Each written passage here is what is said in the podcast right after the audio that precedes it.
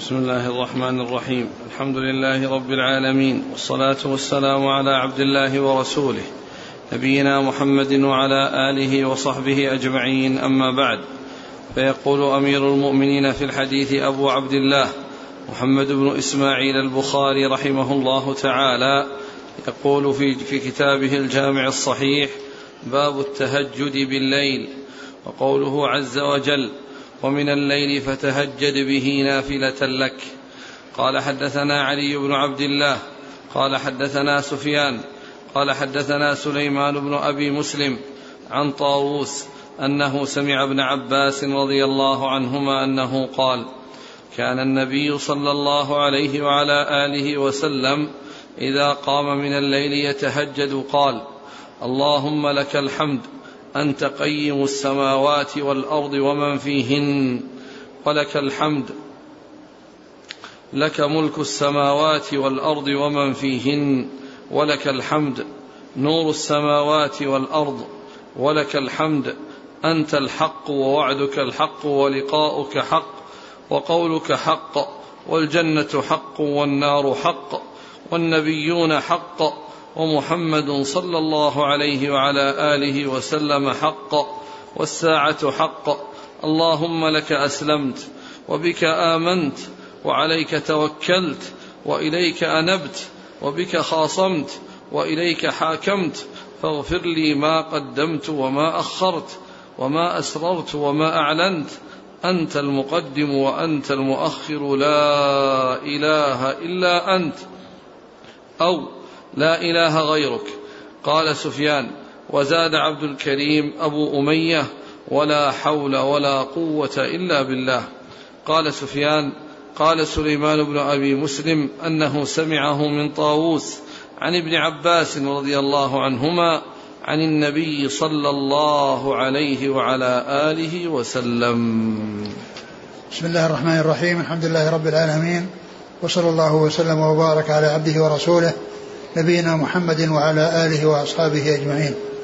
يقول الإمام البخاري رحمه الله: باب التهجد في قيام الليل.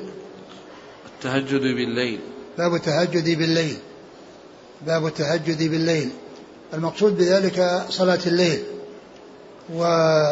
وغالبا ما يطلق على يعني في الوقت الذي ينام فيه الناس والذي حصل فيه النوم. ويقال إن التهجد، وقيل إن التهجد من الأضداد، فإنه يطلق على السهر ويطلق على النوم. ف فيقال للساهر متهجد، ويقال للنائم متهجد.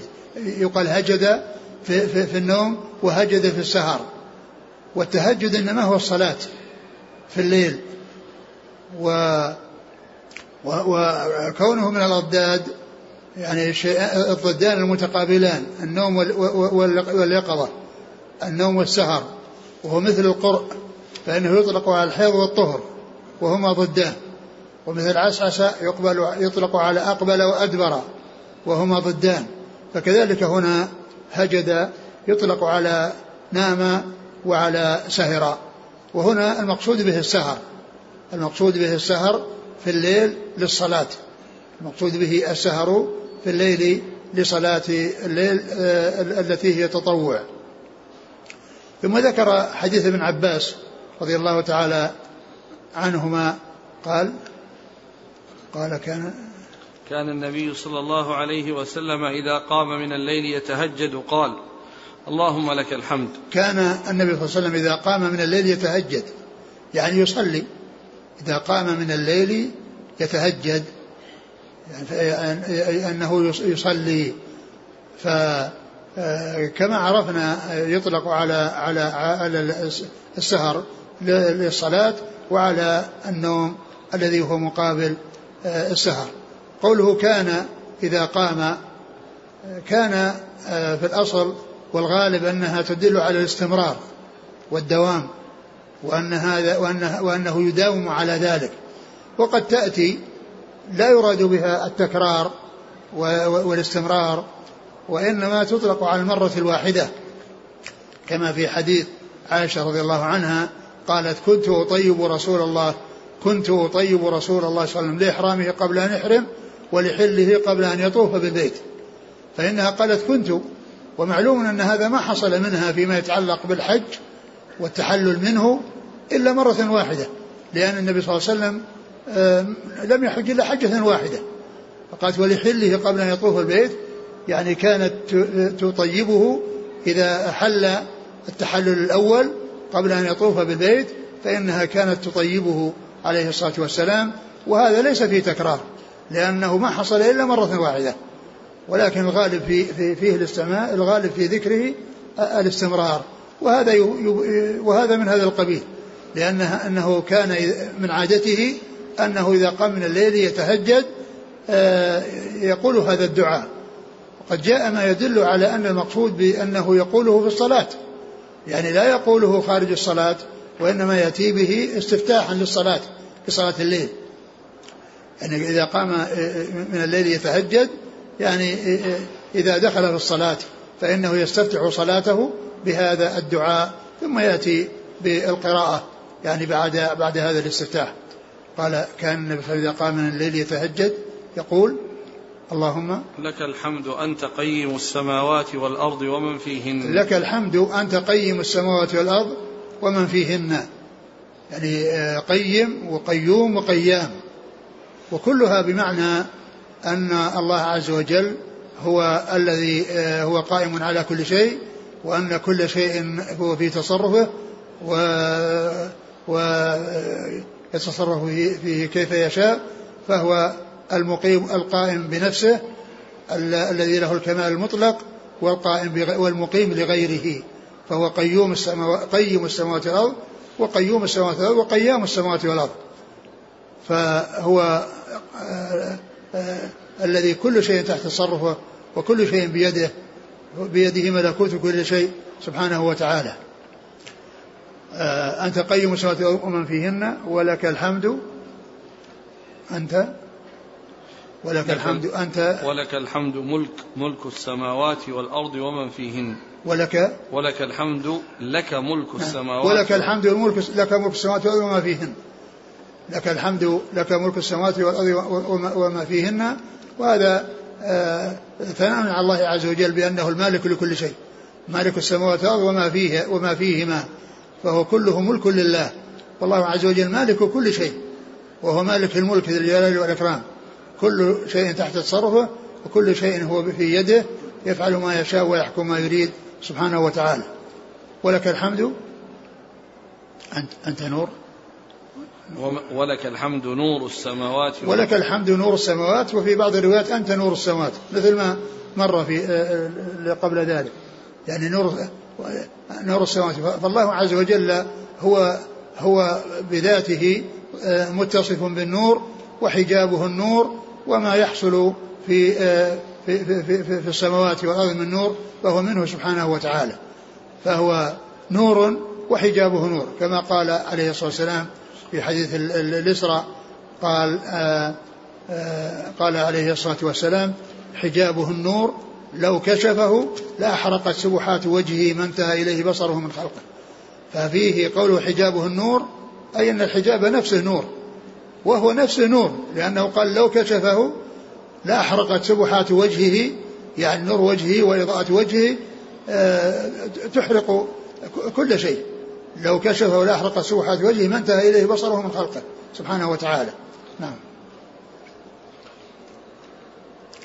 ولك الحمد أنت الحق ووعدك الحق ولقاؤك ولك الحمد أنت الحق، أي أن الله سبحانه وتعالى هو الحق الذي له الذي هو لا ابتداء له ولا انتهاء له، فلا ابتداء لله عز وجل ولا نهاية له، فكذلك لا بداية لصفاته ولا نهاية لصفاته التي هي صفات الله عز وجل، البقاء والدوام وغيرها، لا بداية له سبحانه وتعالى ولا بداية لصفاته، ولا نهاية له سبحانه وتعالى ولا نهاية لصفاته، فهو الحق الذي وجوده وجود لذاته بخلاف غيره، فإنه بإيجاد الله عز وجل له, ولا يحصل ولا وليس له البقاء, فسبقه فسبقه العدم, يعني المخلوقات سبقها عدم ويليها عدم, اللهم إلا ما جاء في ما يتعلق بنعيم الجنة وما يتعلق بعذاب النار, فإن ذلك دائم مستمر لا ينتهي ولا ينقطع, ولكن هذا الدوام إنما حصل من الله, هو الذي شاء أن تبقى وأن يبقى نعيمها, فبقاؤها بإبقائه سبحانه وتعالى لها. أما بقاء الله عز وجل فهو بقاء يعني ملازم لذاته, يعني لا بداية له ولا نهاية له, لا بداية له سبحانه وتعالى ولا نهاية له, لا بداية لكلامه ولا نهاية لكلامه سبحانه وتعالى. نعم. وأنت الحق, الحق ووعده وعده حق, ما وعد الله به عز وجل هو حق ثابت, يعني الله لا يخلف الميعاد, يحصل ذلك ويتحقق ذلك, ما وعد الله به لا يخلف الله الميعاد, فإنه يقع ما وعد به ويحصل ويتحقق ما وعد به سبحانه. ووعدك حق ولقاؤك حق, ولقاؤك حق يعني اللقاء في الدار الآخرة, يعني و يعني إذا مات كل إنسان فإنه يلقى الله عز وجل, يلقى الله عز وجل في الدار الآخرة, فلقاؤه حق ثابت, ومعنى ذلك أن البعث حق, وأن كل ما يجري في الآخرة حق, ولقاء الله عز وجل حق, ويعرض الناس عليه ويحاسبون على أعمالهم يومئذ تعرضون لا تخفى منكم خافية, فكل فالناس معروضون على الله عز وجل, وهم والله وهم آآ آآ لقاؤه بهم حق, كما جاء في كتاب الله وكما جاء في سنة رسول الله صلى الله عليه وسلم في هذا الحديث. وقولك يعني معنى ذلك أنه يجب اعتقاد ذلك, وأنه حق ثابت, وأن ما أخبر الله به عن نفسه وأخبر به رسوله صلى الله عليه وسلم لا بد من الإيمان بتحققه ووجوده طبقا لما جاء عن الله وعن رسوله صلى الله عليه وسلم. ولقاؤك حق وقولك حق, وقولك حق يعني ما يعني ما تكلم الله به وما أخبر به فإنه حق ثابت, ما كلام الله عز وجل عن أخباره عن الأمور الماضية, وكذلك عن الأمور الموجودة التي لا نشاهدها ولا نعينها, وكذلك ما يأتي في المستقبل, فكل ما قاله الله عز وجل وأخبر به فإنه حق ثابت. ما أخبر الله به عن الأمم السابقة فإنه واقع طبقا لما أخبر به وأخبر به رسول الله صلى الله عليه وسلم, وما يأتي في المستقبل في الحياة الدنيا, وكذلك ما يحصل بعد الموت وما يحصل في الدار الآخرة من الأمور المستقبلة, فإن ذلك كله حق, وكذلك ما هو موجود وما أخبر به عن الأشياء الموجودة يعني في السماوات وفي الأرض التي لا نشاهدها ولا نعينها, فإنما أخبر به عز وجل كل ذلك حق, وقولك حق. نعم. والجنة حق والنار حق, والجنة حق والنار حق, يعني أن أن يجب الإيمان بهما, وأن الله عز وجل أعد الجنة لأوليائه وأعد النار لأعدائه, وأن كل ذلك حق يجب الإيمان به. والجنة والنار موجودتان الآن كما جاء الإخبار بذلك في الكتاب والسنة, في الكتاب والسنة أنهما موجودتان, وقد عرضت على النبي صلى الله عليه وسلم وهو يصلي بالناس صلاة الكسوف, وقد عرضت على عرضتا أي الجنة والنار على النبي صلى الله عليه وسلم وهو يصلي بالناس صلاة الكسوف, وهما موجودتان, وأن والإيمان بذلك حق واجب ولازم, وكذلك ما جاء عن أخبارها أخبار أخبارهما في الدار الآخرة واستمرارها استمرارهما وبقائهما وما فيهما من الو... وما فيهما من النعيم للمؤمنين, وما فيهما من العذاب لمن شاء للكافرين, ولمن شاء الله عذابه من من من أهل الإيمان. نعم. ولكنه إذا عذب أهل الإيمان فلا بد من خروجهم من النار ودخولهم الجنة, ولا يبقى في النار أبد الآباد إلا الكفار الذين هم أهلها. والنبيون حق, والنبيون حق يعني الإيمان بهم حق، وأن ما أخبر الله به ورسوله صلى الله عليه وسلم عن الأنبياء وما يعني حصل لهم وبينه وبين أعدائهم كل ذلك، وبين من أرسلوا إليهم ممن استجاب ومن لم يستجب، كل ذلك حق. نعم.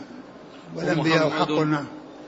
ومحمد حق، محمد داخل في الأنبياء، ولكنه أفرد لكونه سيدهم وإمامهم، وهو الخاتم لهم الذي ختم الله به الرسل وختم بشريعته الشرائع، فكان دينه هو الباقي من حين بعث إلى قيام الساعة صلوات الله وسلامه وبركاته عليه.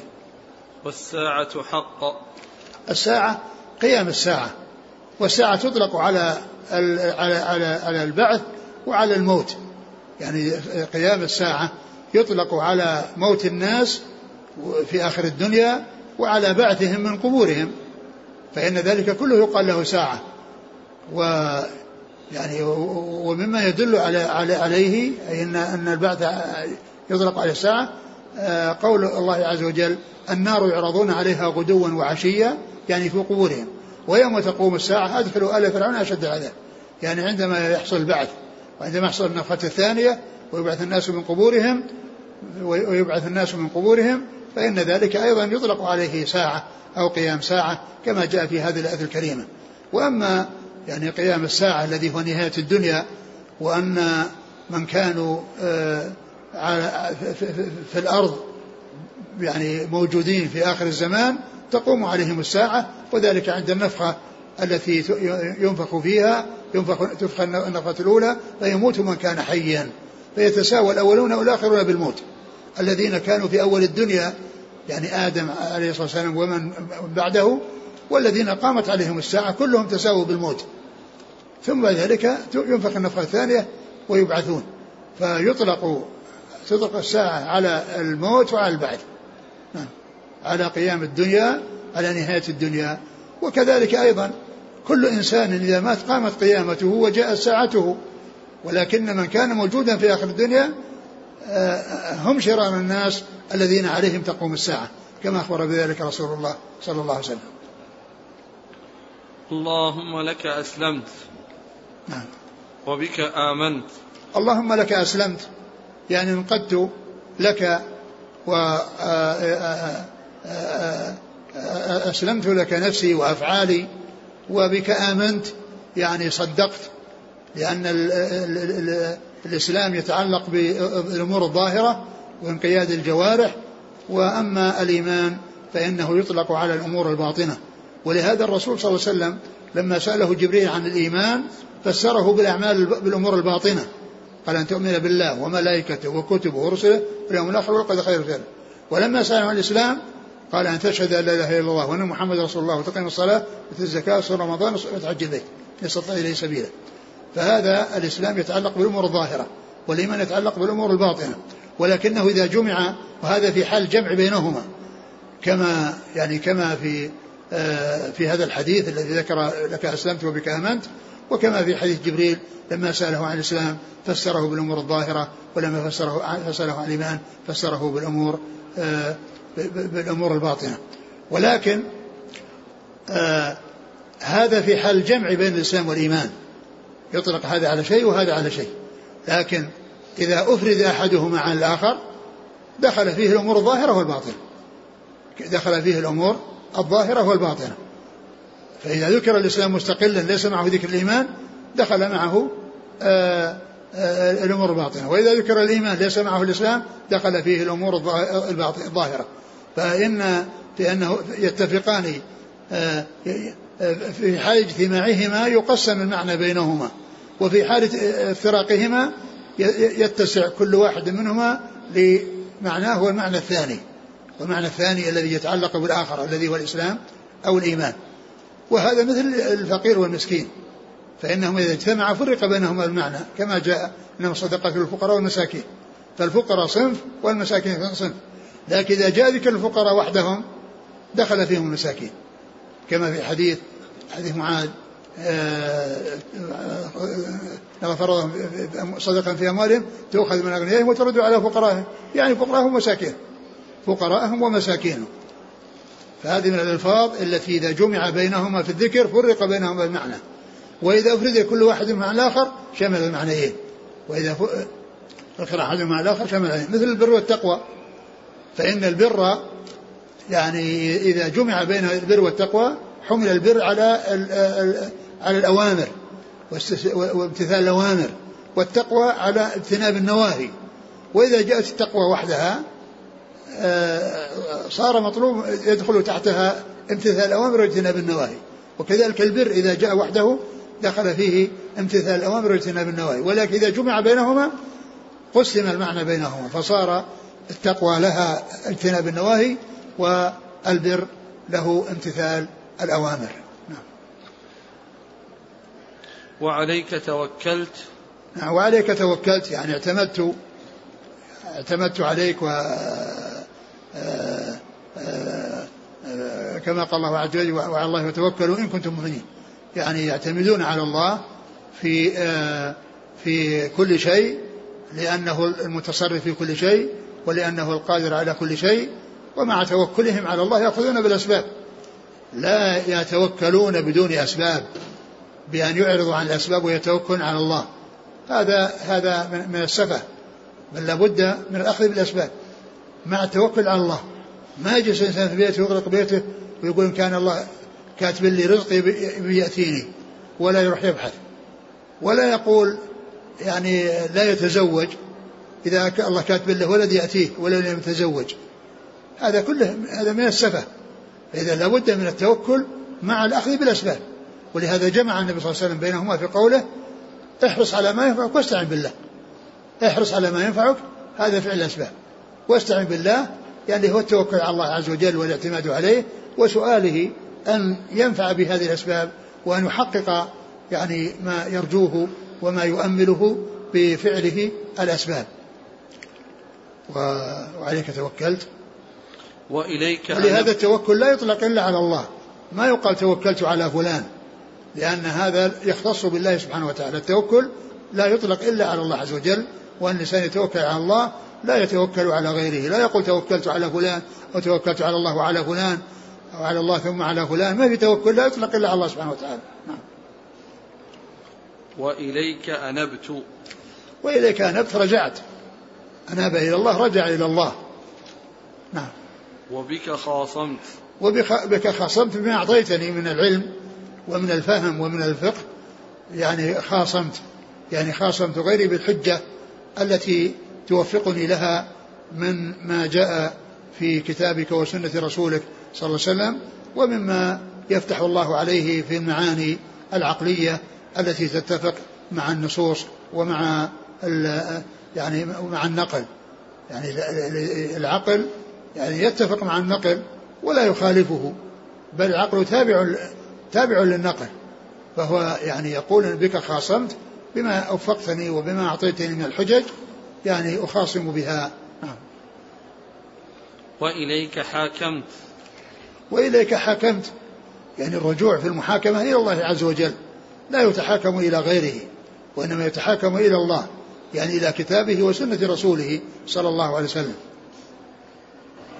فاغفر لي ما قدمت وما أخرت وما أسررت وما أعلنت، يعني هذا الذي قبل والذي مضى ثناء على الله عز وجل، ثناء على الله عز وجل، وهذه مسألة، لأن الذي قبل ذلك كله ثناء على الله وتعظيم لله، وهنا جاءت المسألة، وفي هذا أن التوسل إلى الله عز وجل بالثناء عليه، يعني قبل أن يسأل الإنسان حاجته يعني يثني على الله عز وجل ويتوسل إليه بأسمائه وصفاته وبالأعمال الصالحة التي يتقرب بها إلى الله عز وجل، فيقول أنت كذا وأنت كذا وأنت كذا فاغفر لي ما قدمت وما أخرت وما أسررت وما أعلنت وما أنت أعلم بهن مني أنت المقدم وأنت المؤخر لا إله إلا أنت.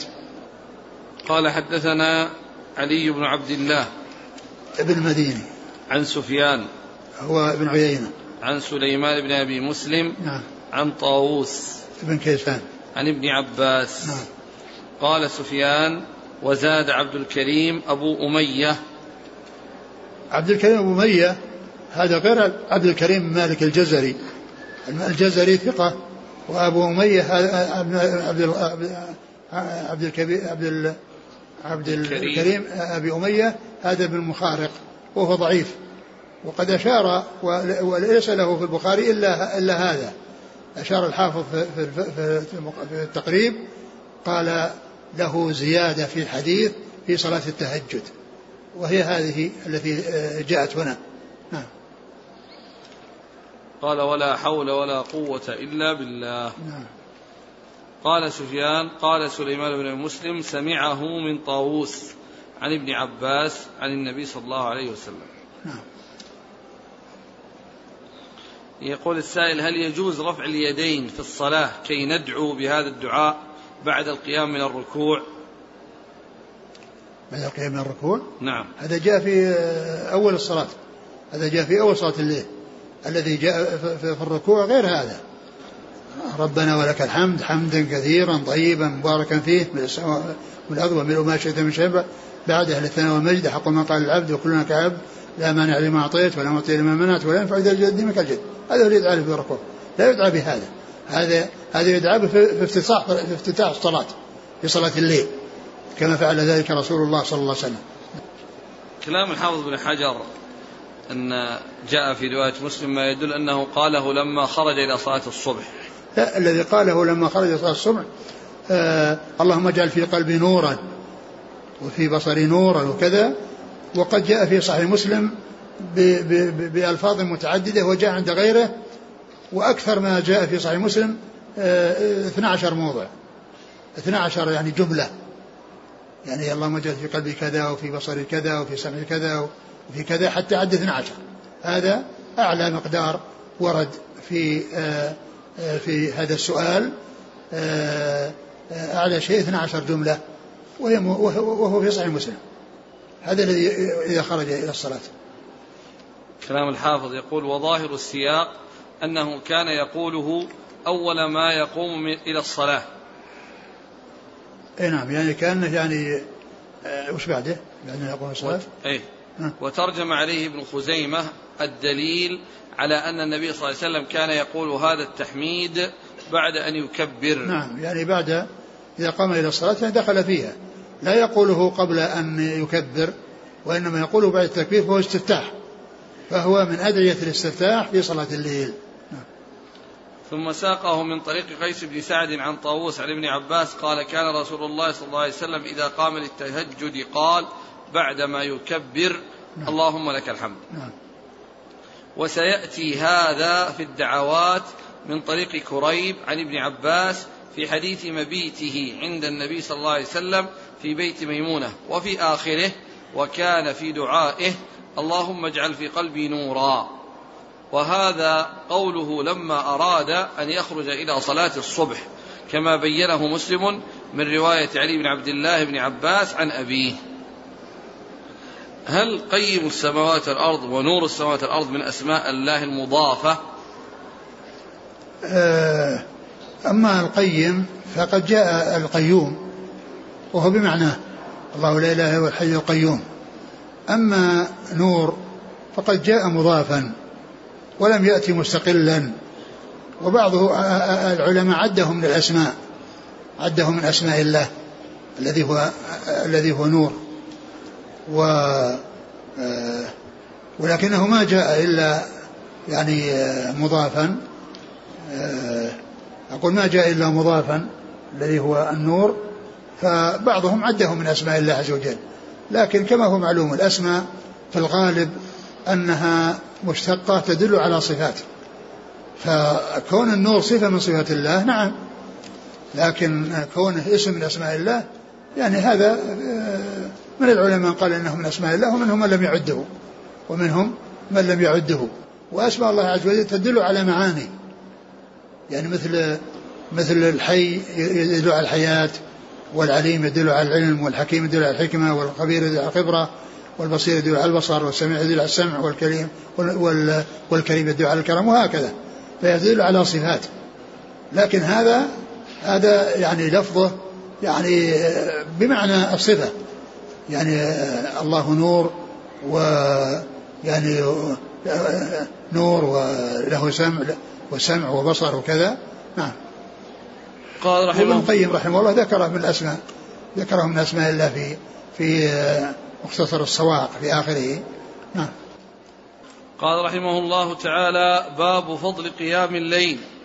قال حدثنا عبد الله بن محمد قال حدثنا هشام قال أخبرنا معمر قال وحدثني محمود قال حدثنا عبد الرزاق قال أخبرنا معمر عن الزهري عن سالم عن أبيه رضي الله عنه أنه قال كان الرجل في حياة النبي صلى الله عليه وعلى آله وسلم إذا رأى رؤيا قصها على رسول الله صلى الله عليه وعلى آله وسلم، فتمنيت أن أرى رؤيا فأقصها على رسول الله صلى الله عليه وسلم، وكنت غلاما شابا وكنت أنام في المسجد على عهد رسول الله صلى الله عليه وآله وسلم، فرأيت في النوم كأن ملكين أخذاني فذهبا بي إلى النار، فإذا هي مطوية كطي البئر، وإذا لها قرنان، وإذا فيها أناس قد عرفتهم، فجعلت أقول أعوذ بالله من النار. قال فلقينا ملك آخر فلقينا ملك آخر فقال لي لم ترع، فقصصتها على حفصة رضي الله عنها، فقصتها حفصة على رسول الله صلى الله عليه وآله وسلم، فقال نعم الرجل عبد الله لو كان يصلي من الليل، فكان بعد لا ينام من الليل إلا قليلا. ثم ذكر باب فضل قيام الليل. وقيام الليل جاء فيها حديث يعني عديدة تدل على فضله، وأن يعني آه وأن له فضل وله آه آه ثواب عظيم عند الله عز وجل. والبخاري عقد هذه الترجمة وأتى بهذا الحديث الذي فيه فضل قيام الليل، لأن لأن فيه أن من أسباب السلامة من النار قيام الليل، أن من أسباب السلامة من النار قيام الليل، كما جاء في هذا الحديث في قصة هذه الرؤيا. كان عبد الله بن عمر رضي الله عنه يرى الرسول صلى الله عليه وسلم يأتيه ناس ويعرضون عليه رؤى رأوها فيقصها ويؤولها لهم، فتمنى أن يحصل له شيء من ذلك حتى يعرضه على الرسول صلى الله عليه وسلم فيؤوله له. فكان رأى في منامه وكان يتمنى أن يحصل له رؤيا تعرضها عن النبي صلى الله عليه وسلم، فرأى في منامه أن ملكين أخذاه وذهبا به إلى النار، فرآها يعني مطوية ورأى فيها أناس يعذبون يعرفهم، وتعوذ بالله عز وجل أن يعني من النار. فجاء ملك أو لقيهم ملك آخر ثالث وقال لن ترع، يعني أنك لا يحصل لك روع ولا يحصل لك خوف، وأنك تسلم سالم من النار، وإن كان يعني رآها أو شاهدها لكنه ما دخلها ما دخلها فالنبي صلى الله عليه وسلم فأخبر عائشة رضي الله عنها، أخبر أخته حفصة فعرضتها عن النبي صلى الله عليه وسلم فقال نعم العبد عبد الله لو كان يقوم من الليل، نعم العبد عبد الله لو كان يقوم من الليل. ففي هذا إشارة أو دلالة على فضل قيام الليل، وفي هذا آه تنبيه لعبد الله بن عمر أن يحرص على قيام الليل، فكان رضي الله عنه لا ينام من الليل إلا قليلا بعد, بعد ذلك. وكانت هذه الرؤيا وتأويلها وتفسيرها يعني خيرا له، لأنه بعد ذلك كان يجتهد في العبادة ويجتهد في قيام الليل. وقيل يعني من من من من من, من, من الأشياء التي تقتضي أنه يصلي من الليل أنه كان يعني في المسجد، ويعني من كان في المسجد فيعني من الخير له أن يكون مصليا، ولا يكون مجرد نوم في الليل ودون أن يحصل فيه عبادة ويحصل فيه الصلاة. ف الرسول عليه الصلاة والسلام أرشد أو أرشده إلى أن يهتم بصلاة الليل وأن يحرص على صلاة الليل، وفي ذلك مطابقة للترجمة من جهة أن صلاة الليل أن لها فضل، وذلك أنها من أسباب السلامة من النار. قال حدثنا عبد الله بن محمد هو الجعفي عن هشام هشام بن يوسف الصنعاني عن معمر بن راشد قال وحدثني محمود محمود بن غيلان عن عبد الرزاق بن همام عن معمر عن الزهري. يعني التقت الحديثان عند عند عند معمر, يعني أن معمر يروي عن الزهري في الإسنادين, فالتقت يعني يعني عند معمر, والبخاري ذكره بإسنادين, الإسناد الأول عن عن عبد الله بن محمد عن هشام عن عبد الله بن محمد, والثاني عن محمود بن غيلان. وقد ذكر الحافظ أن سياق الحديث على لفظ محمود على لفظ محمود اللي هو شيخ الثاني. وقد ذكر الحافظ في عند عند حديث أعطيت خمسا لم يعطهن أحد من الأنبياء قبلي, والحديث رقم ثلاثمائة وخمسة وثلاثين, ذكر في في شرعه وكان رواه عن شيخين, فقال إنه عرف بالاستقراء من صنيع البخاري أنه إذا ذكر الحديث عن شيخين فإنه يجعل لفظ الثاني منهما. وهنا قال الحافظ هذا لفظ محمود الذي هو الشيخ الثاني, وهو مطابق للقاعدة التي ذكرها عند حديث أعطيت خمسا لم يعطهن أحد قبلي, وقد ذكره عن شيخين, وقال إن اللفظ للثاني. وقد قال وقد عرف بالاستقراء من صنيع البخاري أنه إذا ذكر الحديث عن شيخين فإنه يكون المتن للثاني منهما, يكون المتن للثاني منهما ليس للأول, لأنه يكون هذا الذي ذكره عن شيخين يذكره في موضع آخر عن الشيخ الأول, ثم يكون اللفظ غير اللفظ, فاستدل بهذا على أن السياق للثاني, لأنه ذكر اللفظ الأول في موضع آخر وهو يختلف عن اللفظ الذي قرن فيه أو جمع فيه بين شيخين جمع فيه بين شيخين فإذا قال عرف بالاستقراء من صنيع البخاري أنه إذا ذكره عن شيخين فإنه للثاني منهما. وهنا أشار إلى أن اللفظ لفظ محمود, أن المتن يعني لمحمود بن غيلان له شيخ الثاني. نعم. عن معمر عن الزهري عن سالم عن أبيه. نعم. آه الرسول صلى الله عليه وسلم في بعض الأحاديث كان إذا صلى الفجر يعني سأل, قال من رأى منكم رؤيا فنعبرها له, هو نفسه عليه الصلاة والسلام يعني يطلب منهم أن يعرضوا عليه يعني ما يرونه في منامهم. وكان هذا بصلاة الفجر, لأنه حديث العهد بالرؤيا, يعني ما مضى وقت, لأنه لو لو مضى وقت يمكنها تختلف, يعني ما ما يتقنها كما كان في أول الأمر. فكان بعد صلاة الفجر يسأل, وقد جاء ذلك في في حديث رواه البخاري ومسلم, وذكره يعني أحدهما باختصار والثاني ذكره بطوله. فالرسول صلى الله عليه وسلم لما ما رأى أحد منهم قال إنه رأى, قال رأيت كذا وكذا, وأتى بحديث طويل فيه أشياء رآها الرسول صلى الله عليه وسلم في منامه وفسرها وأولها, صلوات الله وسلامه وبركاته عليه. يقول السائل هل يجوز الدعاء بأن أرى رؤيا صالحة؟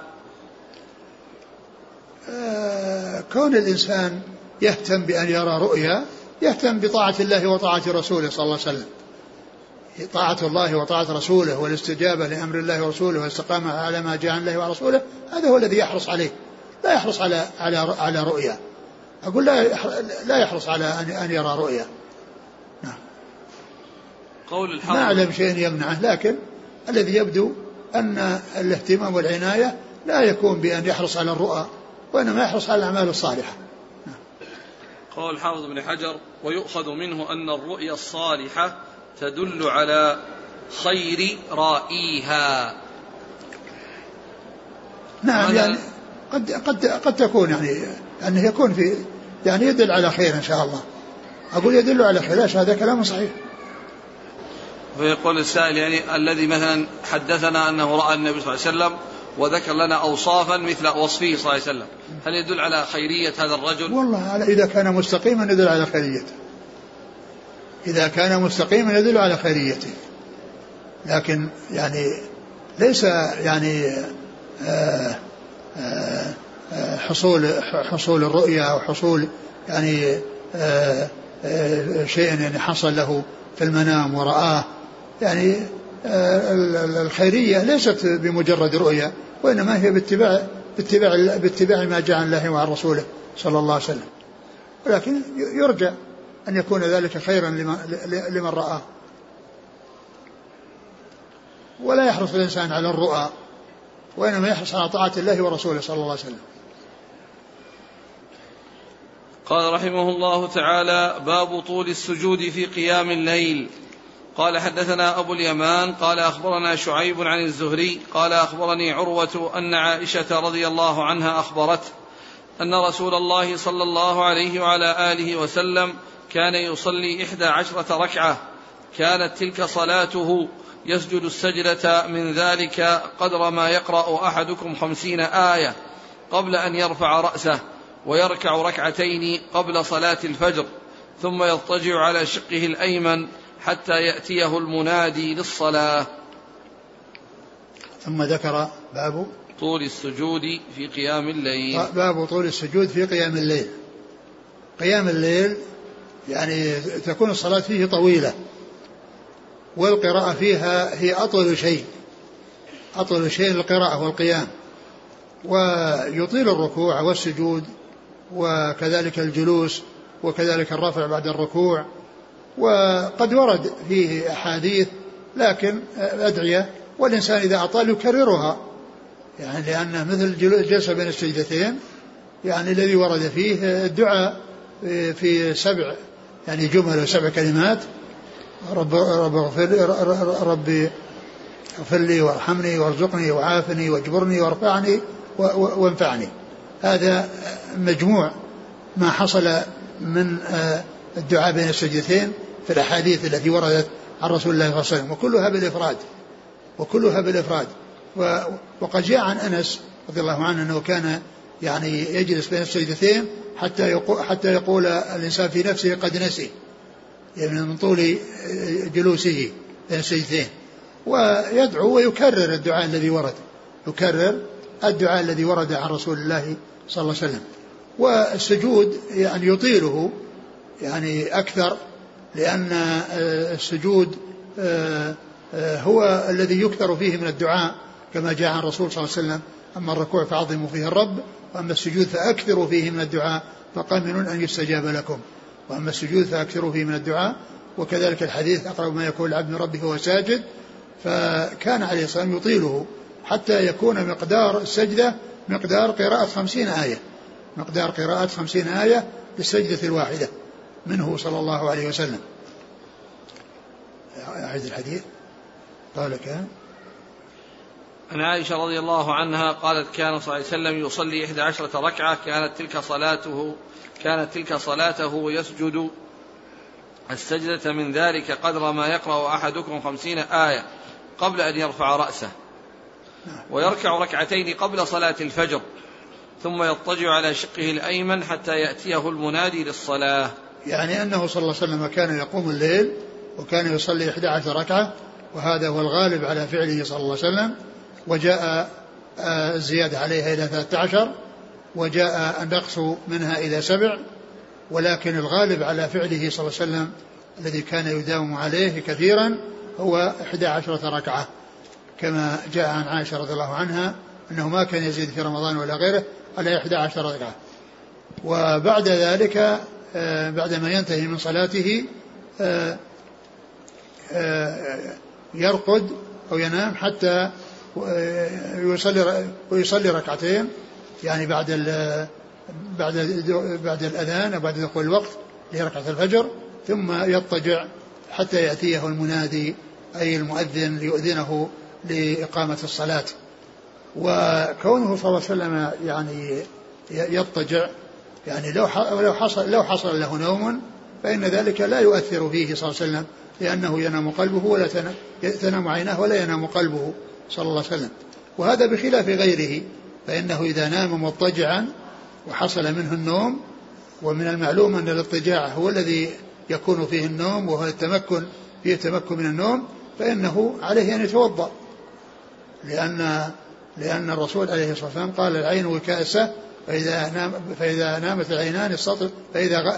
فإذا العينان وكأسه، فإذا نامت العينان استطلق الوكاء.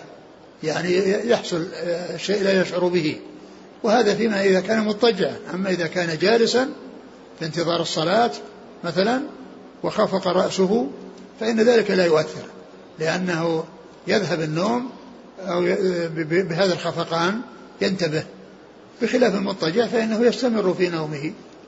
فلهذا كان الصحابة رضي الله عنهم يجلسون ينتظرون الصلاة وتخفق رؤوسهم ثم يقومون للصلاة ولا يتوضؤون. أما من, من نام مضطجعا فإنه يتوضأ، والرسول صلى الله عليه وسلم تنام عيناه ولا ينام قلبه صلى الله عليه وسلم، فلا يؤثر ذلك فيه عليه الصلاة والسلام. نعم.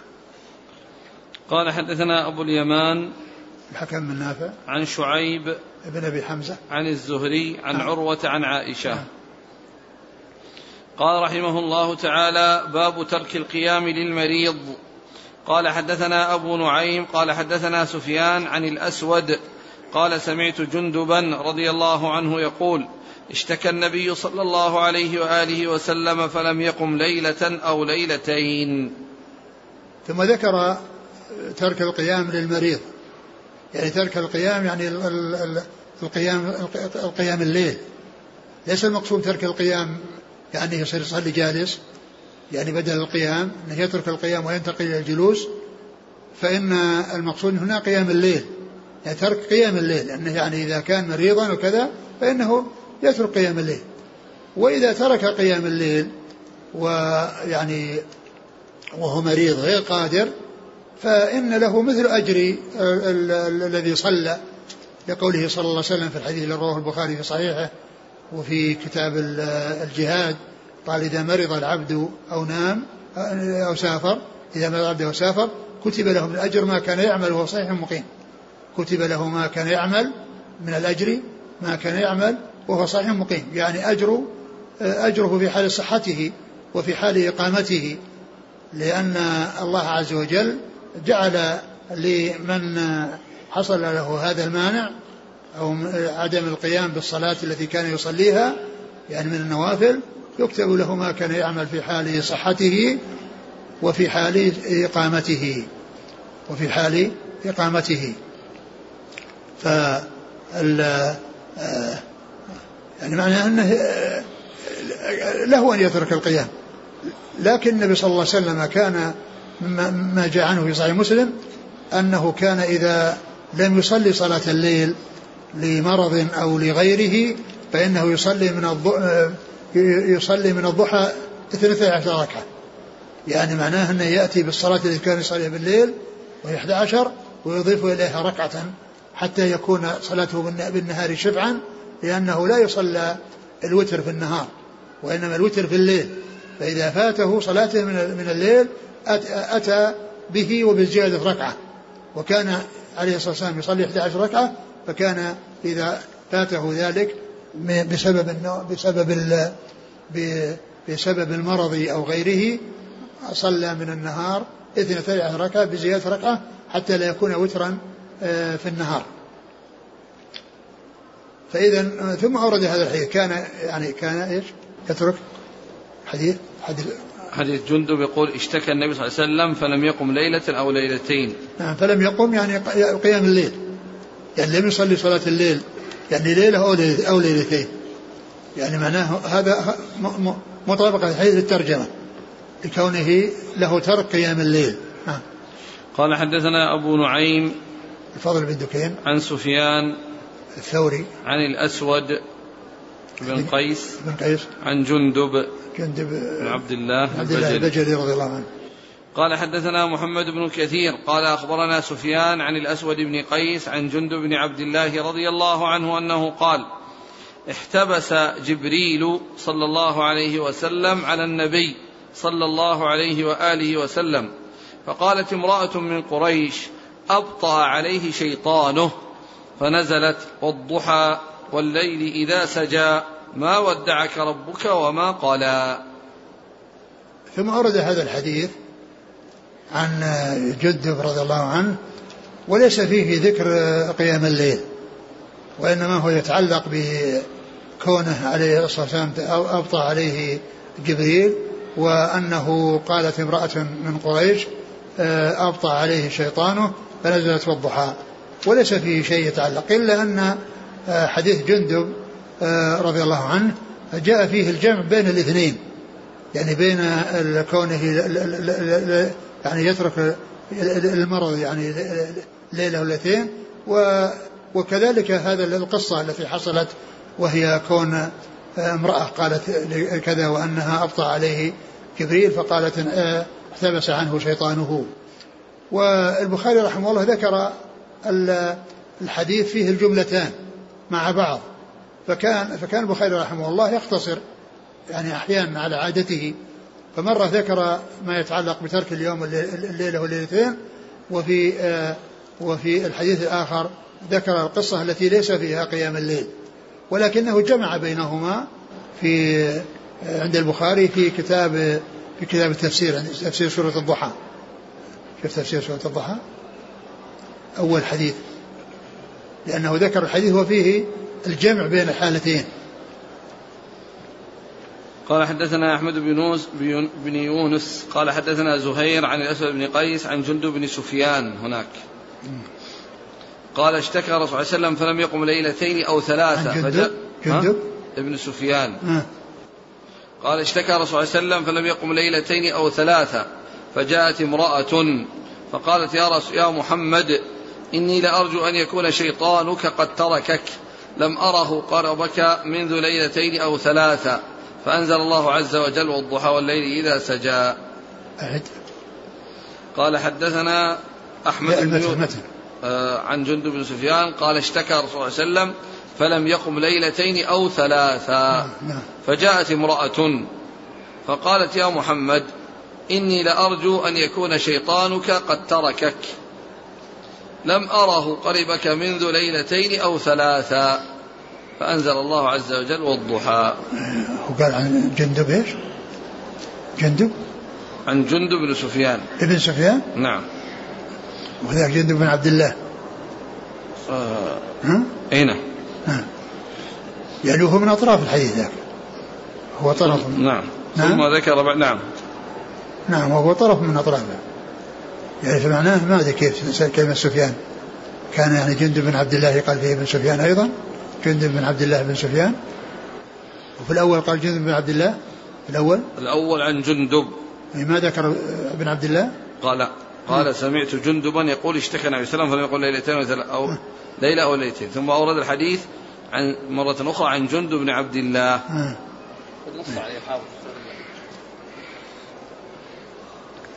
الحاصل أن البخاري رحمه الله أحيانا يذكر طرف الحديث أو بعض الحديث وليس فيه محل الشاهد للمكان الذي ذكره فيه، لاعتمادا على أنه ذكره في مكان آخر ذكره في مكان آخر وهنا في ترك القيام للمريض قيام الليل للمريض ذكر فيه الحديث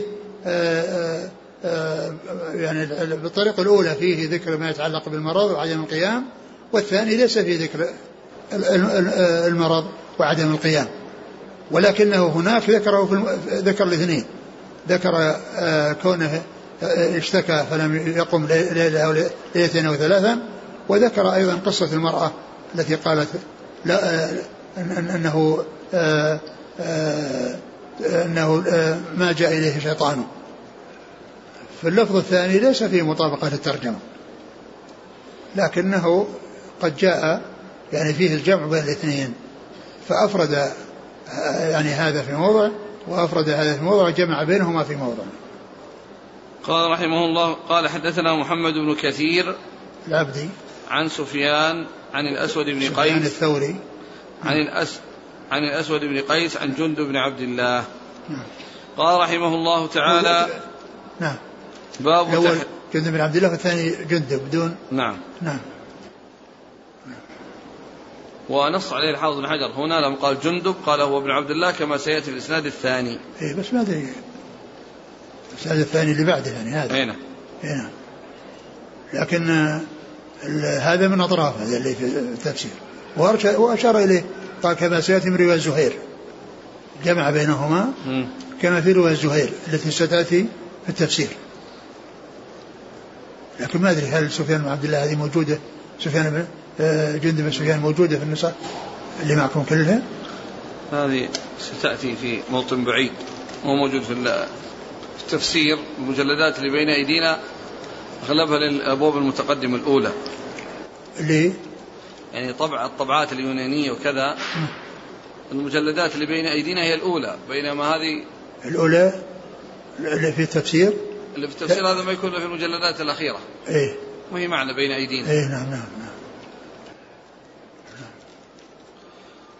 قال رحمه الله تعالى: باب تحريض النبي صلى الله عليه وآله وسلم على صلاة الليل والنوافل من غير إيجاب. وطلق النبي صلى الله عليه وآله وسلم فاطمة وعلي رضي الله عنهما ليلة للصلاة. قال: حدثنا ابن مقاتل قال أخبرنا عبد الله قال أخبرنا معمر عن الزهري عن هند بنت الحارث عن أم سلمة رضي الله عنها أن النبي صلى الله عليه وآله وسلم استيقظ ليلة فقال: سبحان الله, ماذا أنزل الليلة من الفتنة, ماذا أنزل من الخزائن, من يوقظ صواحب الحجرات, يا رب كاسية في الدنيا عارية في الآخرة. ثم ذكر باب التحريض على صلاة الليل من غير إيجاب والنوافل.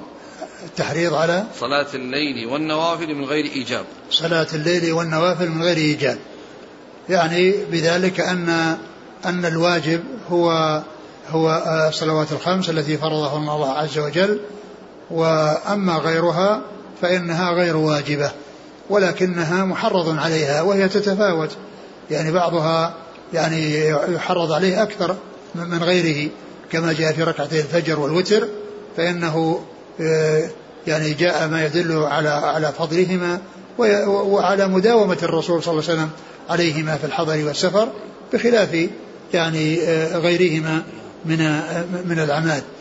فإذن النوافل هي متفاوتة, منها ما هو يعني آكد من بعض, ولكنها كلها متفقة بأنها غير مفروضة على الناس وغير واجبة على الناس, ولكنه حث عليها ورغب فيها وحرض عليها, وهي متفاوتة فيما بينها, ليست كلها على حد سواء ليست كلها على حد سواء. ثم ذكر هذا الحديث عن أم سلمة رضي الله عنها أن النبي صلى الله عليه وسلم استيقظ من النوم وقال: سبحان الله, ما أنزل الله ما أنزل الله ماذا أنزل الليلة ماذا أنزل الليلة من الفتن وماذا أنزل الليلة من الخزائن. يعني أن أنه حصل يعني شيء يسر وشيء يعني يضر, يعني الفتن يعني هي ضارة والخزائن هي نافعة. ثم قال بعده: من يوقظ صاحب الحجرات يا رب كاسية. من يوقظ صاحب الحجرات يعني زوجاته زوجاته صلى الله عليه وسلم رضي الله عنهن, قد جاء في بعض الحديث يصلينا, وهذا هو محل الشاهد من إيراد الحديث, يعني ذكر الصلاة وأنهم أنهن يقمن للصلاة, ليس المقصود قيام مجرد قيام لا علاقة له بالعبادة, وإنما إنما هو ليصلينا, وهذا يدل على أن الصلاة وأن صلاة الليل يدل على فضلها وعلى عظيم شأنها, وأن النبي صلى الله عليه وسلم جاء عنه التحريض عليها والحث عليها والترغيب فيها. جاء في بعض الروايات ذكر الصلاة, يعني يقمنا للصلاة يقمنا ليصلينا, وهذا يدل على عظيم شأن صلاة الليل وعلى التحريض عليها. و...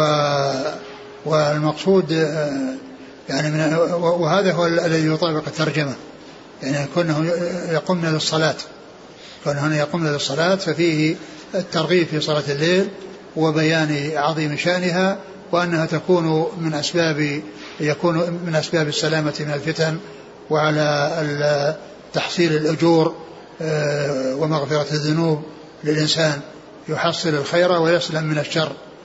ثم قال: رب كاسية رب كاسية في الدنيا عارية في الآخرة رب كاسية في الدنيا عارية في الآخرة.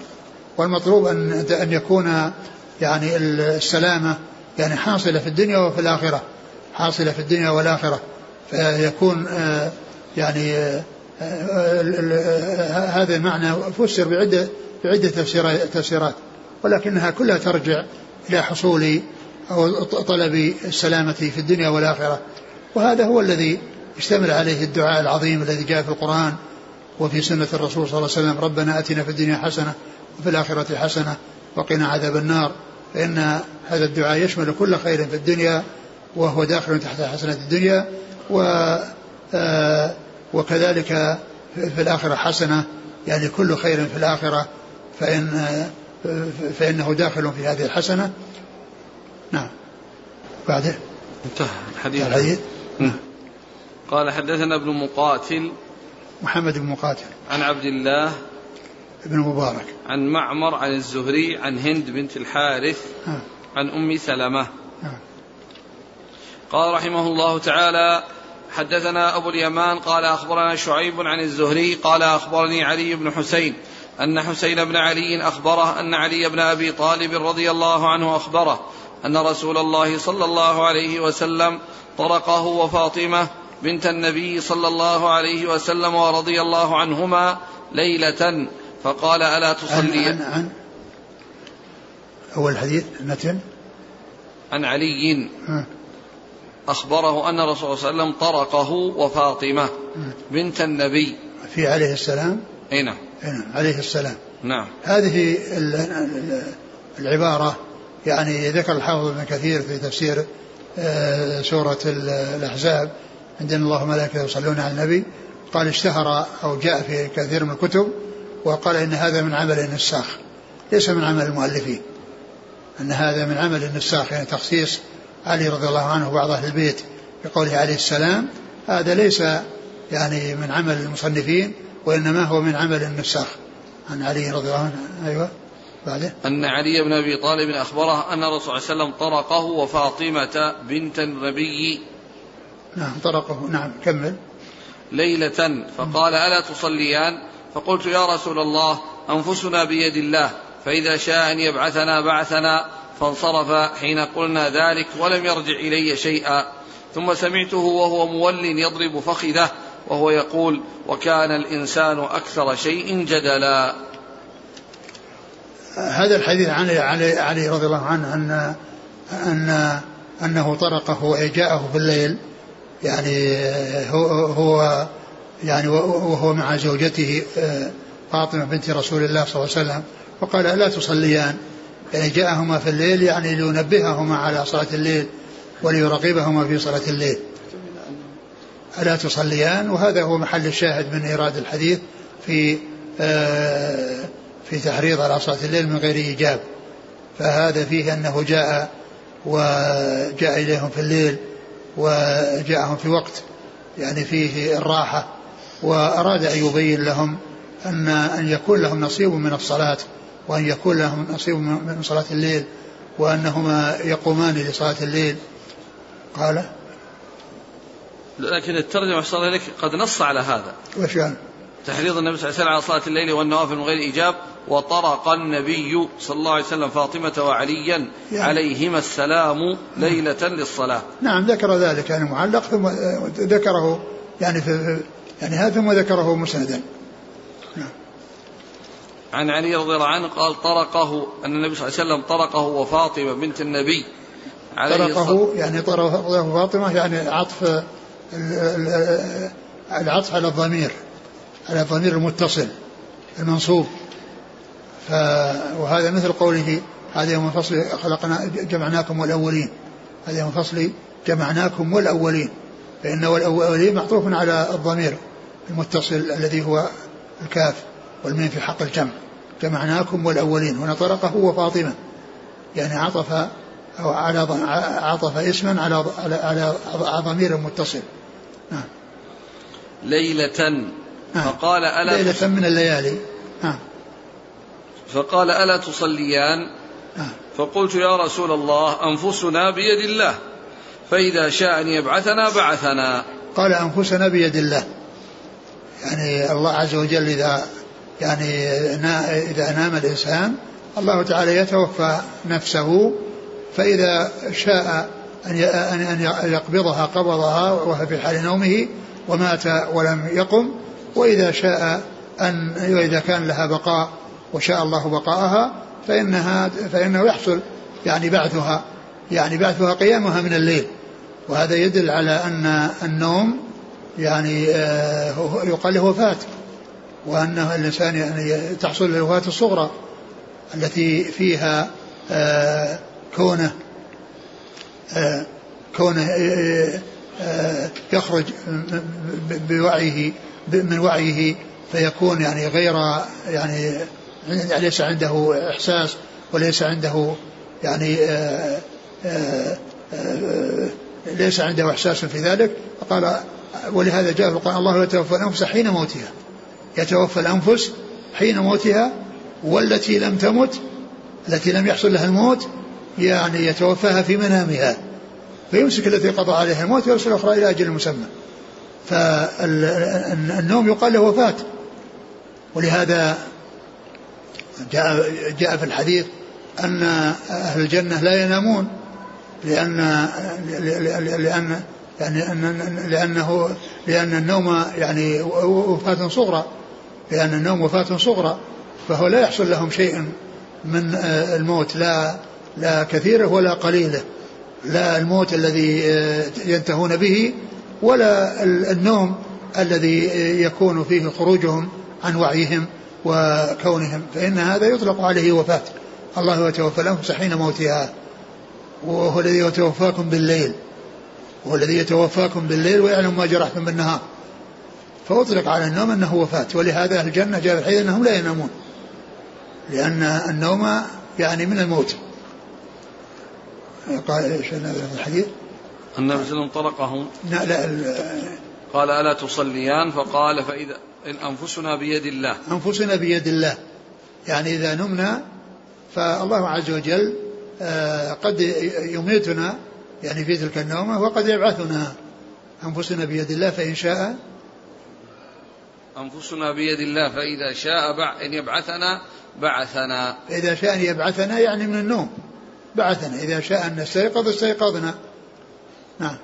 فانصرف حين قلنا ذلك ولم يرجع إلي شيئا, فانصرف حين قلنا ذلك ولم يرجع إلي شيئا, وهذا يفيد يعني يشعر بأنه كره يعني مثل يعني يعني هذا الجواب الذي يعني فيه يعني عدم اقدامهم واستعدادهم, وانما قال هي بيد الله, وهذا حق, الأنفس بيد الله عز وجل, لكن كونهم يعني يجيبون بانهم سيفعلون لا شك ان هذا احسن من هذا الجواب. ولهذا يعني قد يكون الرسول كره ذلك, ويقال جواب ما يكره السكوت.